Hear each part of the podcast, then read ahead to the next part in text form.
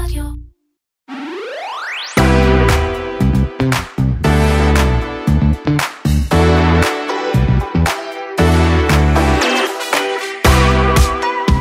שהתפרסם לפני כמה ימים חושף את מה שכולנו כמובן ידענו, אבל אולי קצת יותר, על נשים שמרוויחות הרבה הרבה פחות מגברים אה, בחברות ציבוריות בכלל ובהייטק בפרט. וההייטק נמצא בתחתית הרשימה. בתחתית הרשימה, באחד מהפרמטרים המובילים והחשובים.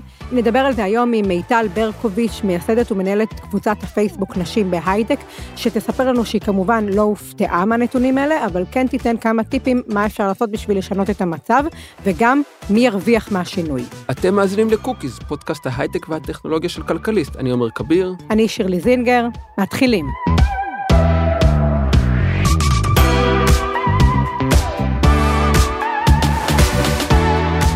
שירלי מעיין מנלה מפרסמת אה, שבוע שעבר בכלכליסט דוח מאוד מעניין של ארגון מעלה על אה, מצב הנשים בתעשיית ההייטק. מה היה שם בדיוק? אמ, כמה פרטים הם מאוד אה, לא מפתיעים, שמספרים לנו שנשים בהייטק מרוויחות 15% אה, פחות מגברים.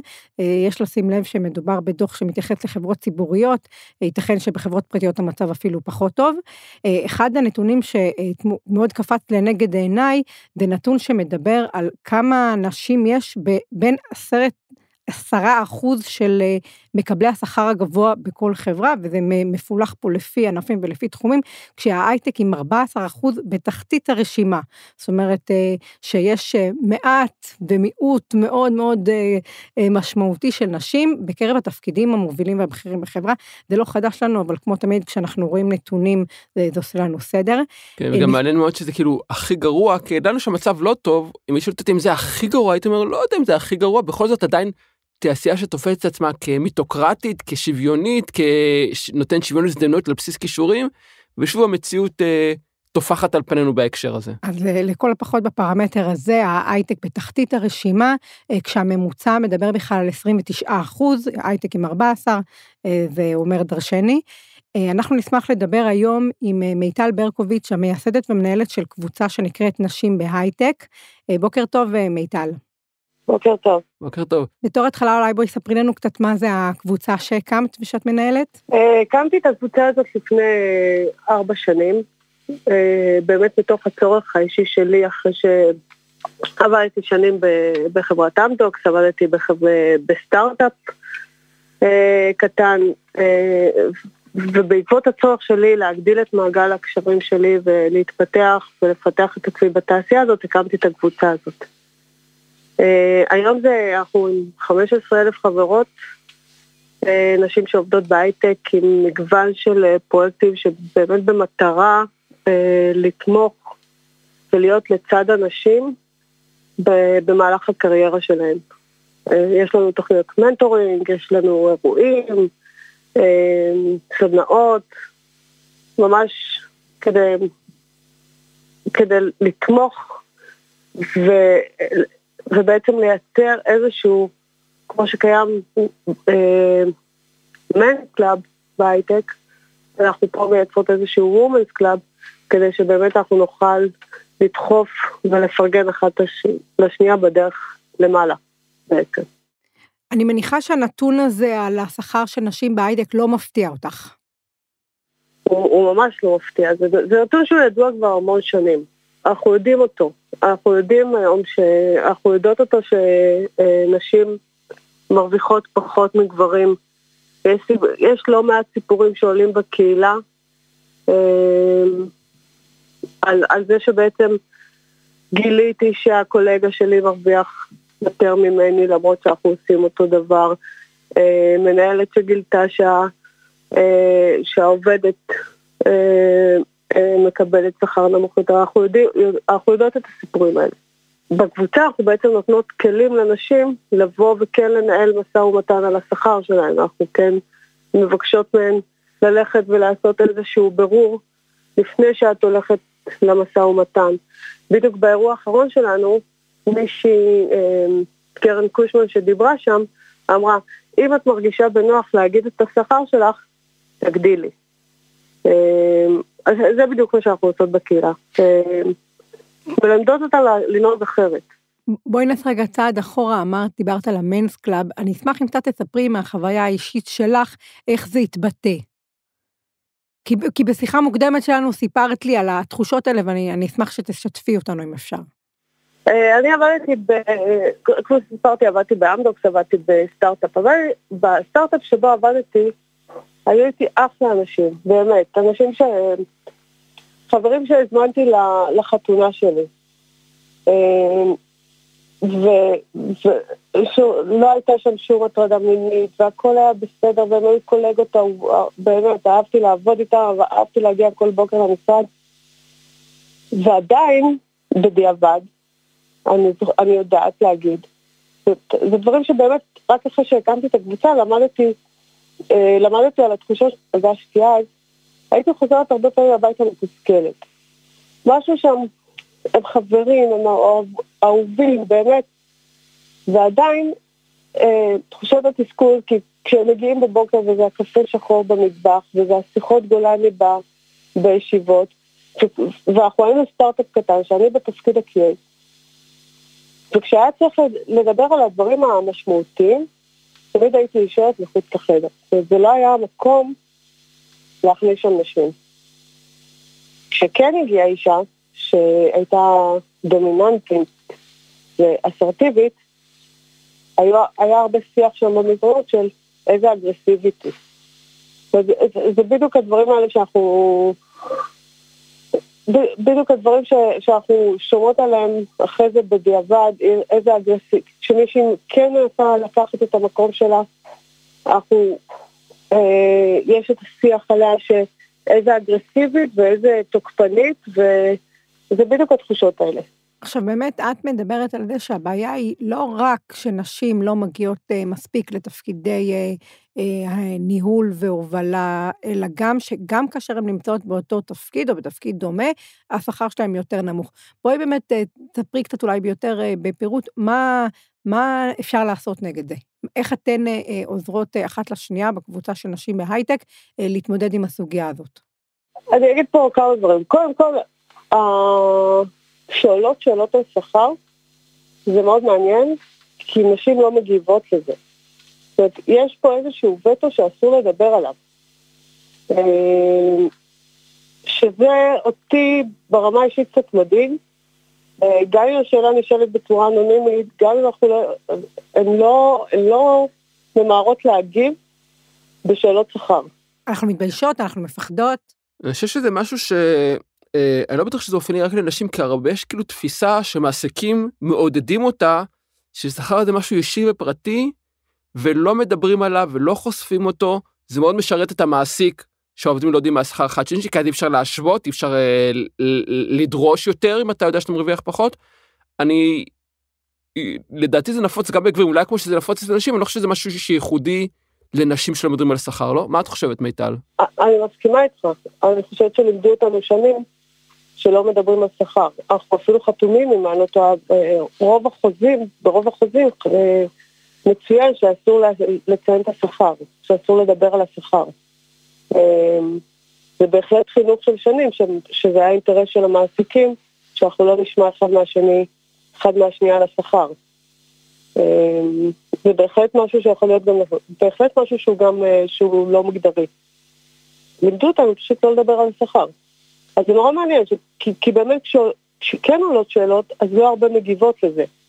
אז קודם כל, ברמה הזאת צריך לחנך מחדש שכן מותר אה, לדבר על השכר. אני לא אומרת לבוא ולחשוף את השכר שלך בקבוצה של 15,000 נשים, אבל כן להתחיל לדבר עליו, להתחיל לנהל את, ה, את השיחות האלה ובמשך, עם הקולגה. כן. ובהמשך מה שאמרת שאולי החשש לדבר על השכר הוא באמת לא מגדרי, אבל הפגיעה היא מגדרית, זאת אומרת הפגיעה של זה שלומדים על השכר היא יותר משמעותית בקרב נשים, כי נשים בדרך כלל יש מקבלות שכר יותר נמוך מגברים, ויכול להיות שאם היו יודעות, בוודאות שגבר שיושב לידן ועושה אותה עבודה מרוויח יותר, הן היו יותר מתרמות ויותר מדברות, זאת אומרת למרות שהחשש הוא לא מגדרי, הפגיעה היא מגדרית. נכון. נכון. אז, אז איזה עוד עצות לשטיפים סלש הכשרה אה, אתן נותנות אה, לנשים בקבוצה בשביל להילחם בדבר הזה? במסגרת האירועים שלנו, יש, אני, בדרך כלל יש גם אה, סדנה של ניהול משא ומתן, אה, שאני יודעת בוודאות עד כמה סיפורי הצלחה. יש מישהי שסיפרה שהיא הייתה בסדנה הזאת והצליחה לשלש את המשכורת שלה. די. כן, כן. אה, זה, באמת כלי. ללכת ולעשות את הסדנה, את הקורס, אנחנו בטח לא היחידות שמעבירות אותו, אה, על ניהול משא ומתן. אופציה שנייה זה לשאול את הקולגה הגברית כמה הוא מרוויח. אה, ולא לא בהכרח באותו מקום עבודה, אבל כן לברר בין הקולגות אה, הגברים כמה הם מרוויחים וללכת ולדרוש את השכר הזה. אני לא, לא בהכרח הייתי מפנה לטבלאות שכר, אלא באמת לשאול. לשאול את החברים. זאת אומרת, אם יש לך חברים מה, מהלימודים, מה, אה, מהעבודה, מהחבר של החברה של השכנה, פשוט לשאול אותם כמה הם מרוויחים, אה, וללכת ולדרוש את אותו שכר. והטיפ השלישי, ששוב פעם לוקחת אותו מקרן קושמן, אם את מרגישה בנוח לבקש את השכר, תעלי עוד קצת. לבקש יותר. שתרגישי לא בנוח, סימן שאת במקום הנכון. מעניין. כן. Uh, אני רוצה בהקשר, דיברנו על השכר, uh, uh, ואת הזכרת משהו שהיא גם בעיה של הרבה נשים התמודדת, שברגע שנשים מתנהגות בצורה שהיא, את כאילו, שנתפסת כאגרסיבית, היא לא אגרסיבית, פשוט מתנהגות כמו שגבר היה מתנהג במצבן, אבל כביכול עומדות על שהן בתכונות שלא מאופיינות כנשיות, כמו שהן מתנהגות כאגרסיביות, וזה פוגע בהן גם. זאת אומרת, אם הן לא עושות כלום, זה פוגע בהן, ואם הן עושות משהו זה גם פוגע בהן, כי הן פתאום נתפסות כאגרסיביות ושתלטניות וביצ'יות כמו שאומרים, אה, לא בצדק כמו שאומרים, אז איך מתמודדים עם זה שלא משנה מה את עושה נדפקת?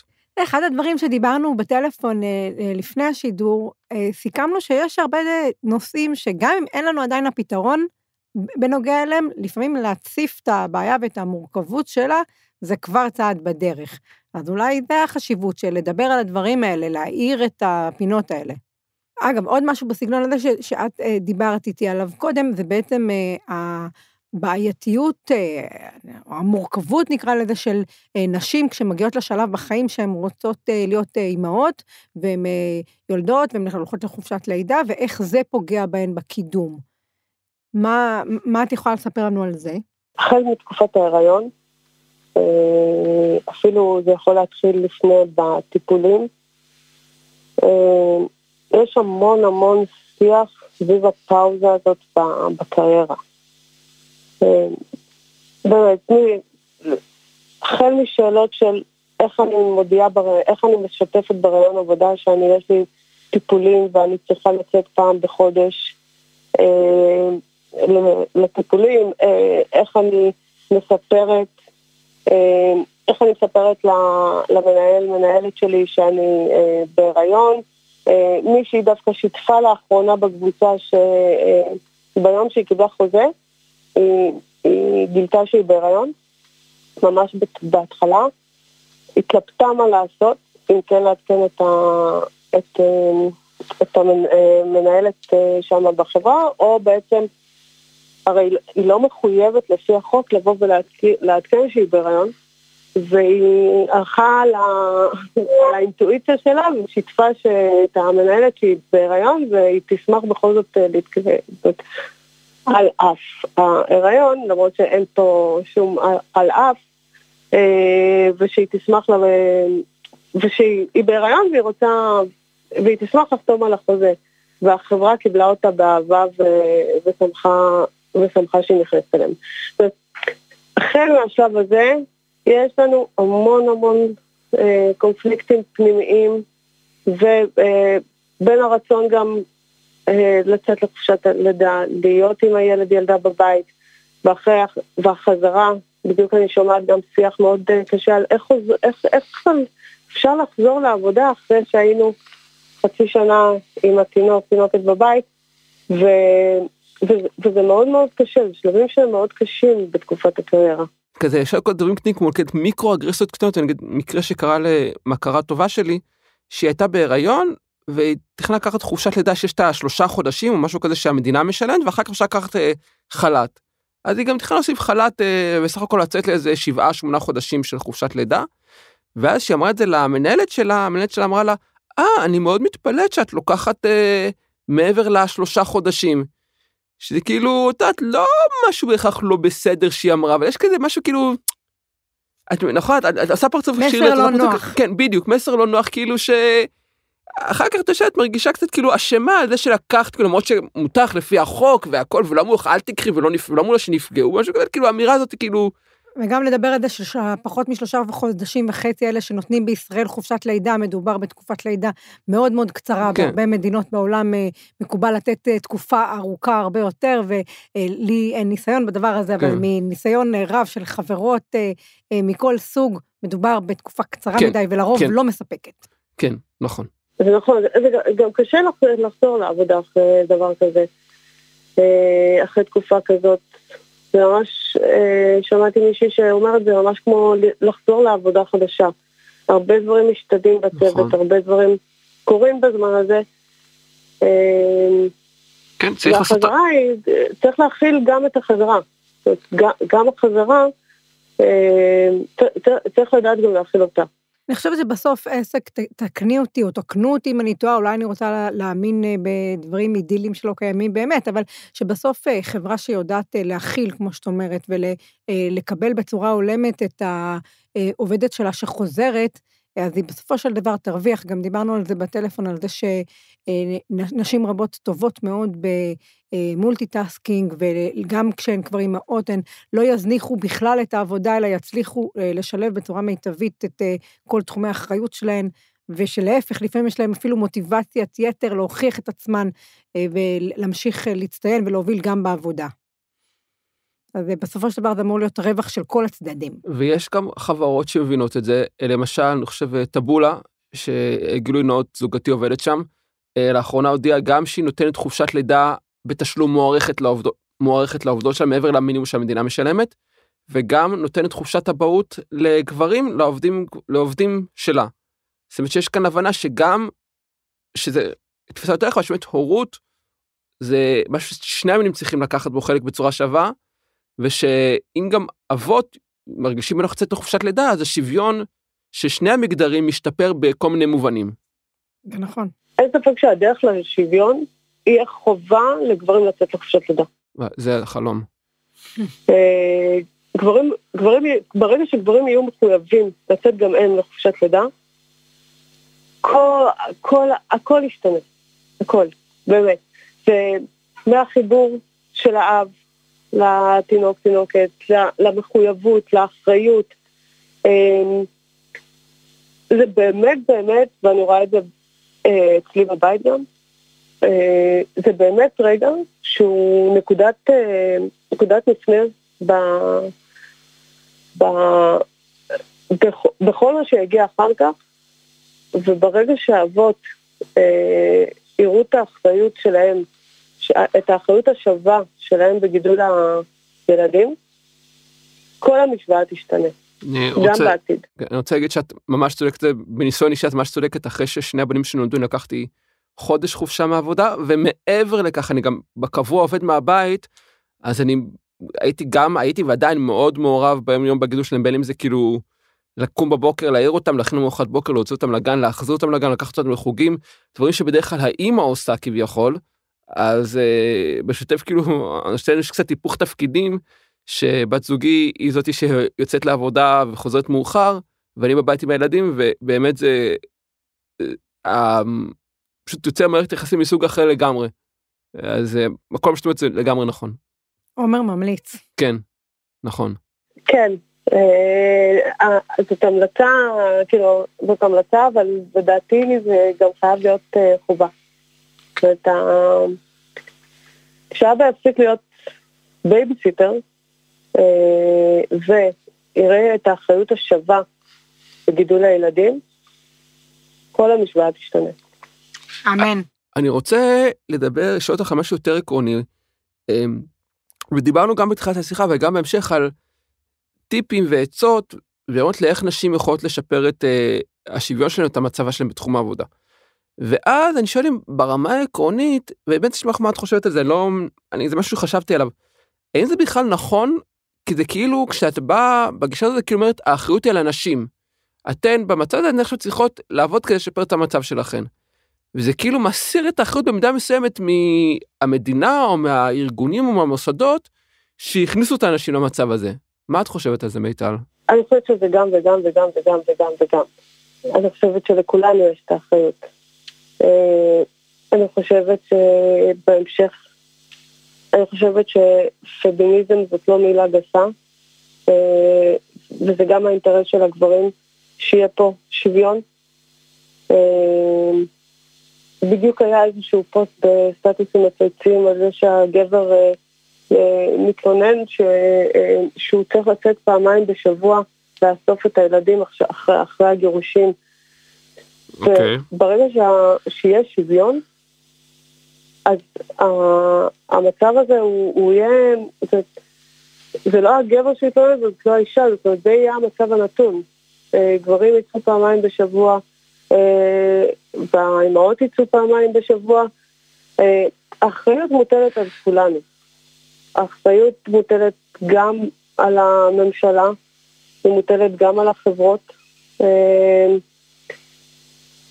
אני לא מכירה הרבה מנכ"לים שיבואו ויעשו אה, דוחות כספיים ויראו ש, שיש אה, אה, פערים גדולים בין הגברים לנשים, ואז הם יגידו בואו נעלה לכל הנשים כדי לייצר שוויון. אבל יש מה לעשות. אם, אם אישה באה, אם יש איזשהו תקן למשרה, ואם אנחנו מדברים על משכורות של הייטק ממוצע של 25 נניח, ואותה אישה באה ומבקשת 20. והגדרתם כבר 25 למשרה הזאת, אז תנו לה את ה-25. זה שהיא מפתחת, זה לא אומר שהיא טובה בניהול משא ומתן, אבל אתם לוקחים אותה בגלל היכולות שלה כמפתחת, לא בגלל היכולות שלה כניהול משא ומתן. אז כן יש את המקום של החברות לבוא ולהגיד, אם התקן הזה מוגדר כ-25, אנחנו ניתן לה 25 למרות שהיא ביקשה 20. יש פה איזושהי אחריות חברתית ש, אה, שהחברות יכול, יכולות לקחת את זה גם על עצמן. אני רוצה, אה, אני רוצה גם לחזק את מה שאמרת אה, ולחדד מהמקרת מבט שלי שהאי שוויון כלפי נשים פוגע גם בגברים כי זה אומר למשל שגברים עובדים יותר שעות בעבודה מרגישים פחות בנוח לצאת מוקדם כדי לקחת את הילדים מהגן ולבלות איתם ובסופו של דבר לבלות עם ילדים זה יותר כיף מאשר לעבוד. אז... אה, אגב, גם יש נתונים ולא מעט על זה שחברות שיותר מאוזנות מגדרית מרוויחות מזה כחברה, גם מבחינת הפריון, גם מבחינת ההצלחה של החברה. היום גם הרבה מאוד אה, משקיעים מסתכלים על דברים כאלה. זה באמת בסופו של דבר אה, לא לטובת צד אחד בלבד, אלא לטובת כולם. זאת אומרת שיש שוויון כולם מרוויחים זה לא רק שנשים ירוויחו זה לא משחק סכום אפס זה לא שנשים ירוויחו זה יבוא על חשבון גברים זה משחק סכום אחד זה גם נשים ירוויחו גם גברים ירוויחו גם החברה תרוויח. מדויק. אין כאן, אין, זה כאילו, זה ווין ווין סיטואשן. מדויק. לגמרי. זאת באמת צריכה להיות השאיפה של כולנו. כולנו נרוויח ממצב של שוויון. אז אה, בואו אה, נצא עם המחשבה האופטימית הזאת הלאה, אבל אה, נאחל מיטל לך ולקבוצה שאת עומדת מאחוריה או מלפניה להמשיך להצליח, ותודה רבה. תודה רבה, נהניתי.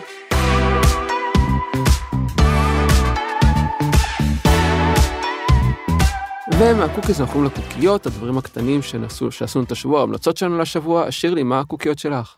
אז עומר, אתה בשבוע שעבר פתחת לי דלת לכיוון ההמלצות הקולינריות, אז היום אני אמליץ על כנאפה בעוספיא, אה, קוראים לזה כנאפה ובס, המשמעות של זה זה כנאפה וזהו. באמת אין שם במקום הזה שהוא בעצם סככה עם כמה כיסאות פלסטיק לישיבה, אין הרבה מעבר... אה, אין הרבה מעבר לכנאפה, יש גם תה צמחים מאוד מאוד מוצלח, מחיר זול, והכי חשוב, כנאפה ממש ממש טעימה. טוב, אז אני תכננתי... רגע, כנאפה ובס. אתה איתי? כנאפה. כנאפה, כן, אתה איתי ובס. בית סמך. אה, אוקיי. כנאפה ובס, משמעות של זה זה כנאפה וזהו. אה, אוקיי. מה הקוקייה שלך לשבוע? זהו, אני תכננתי להמליץ על משהו אחר, אבל דווקא כנאפה שלך אני עכשיו אמשיך את ההמלצה בכיוון, בכיוון הזה, ואני רוצה להמליץ על אה, בקלאווה. ממתקי הסולטן באבו גוש. אה, בקלאווה הם יותר יקרים מהחנות האחרות שיש שם, אבל הרבה יותר איכותיים. זאת אומרת, בדרך כלל בקלאווה שאני הכרתי לפני זה, היא מאוד מתוקה, עם הרבה כזה רוטב מתוק וכבד.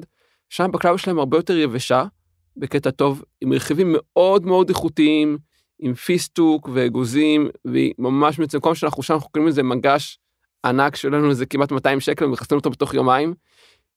ממתקי הסולטן באבו גוש חפשו את זה אם אתם באזור. וגם הייתי עוד פעם במקום של בשר והיה מצוין הייתי אתמול עוד פעם. היה ממש טוב.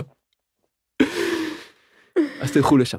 אז, אה, אז אה, במקרה, אחרי ששבוע שעבר דווקא אמרת שהם כבר לא האורים והתומים מבחינתך, אז יצא לי ללכת להדסון של לילין בלום, והייתה חוויה מאוד מאוד מוצלחת. כן, הם גם זולים יחסית להדסון הזה. זה נכון, והיה גם טעים וגם כיף. כן, הזמנו שני סטייקים ענקיים של התא הגדולים שלהם, והילדים חיסלו כמעט את הכל. כאילו, אחד בן שנה כבוד. וקצת, אחד בן שש, הם אכלו את כל הריבה, השאירו לנו רק את היודלח, זה היה ממש מבאס. אבל עדיין, תלכו, אוכל, אוכל לילדים, מאוד אוהבים את זה. יצאנו ממש שמנים.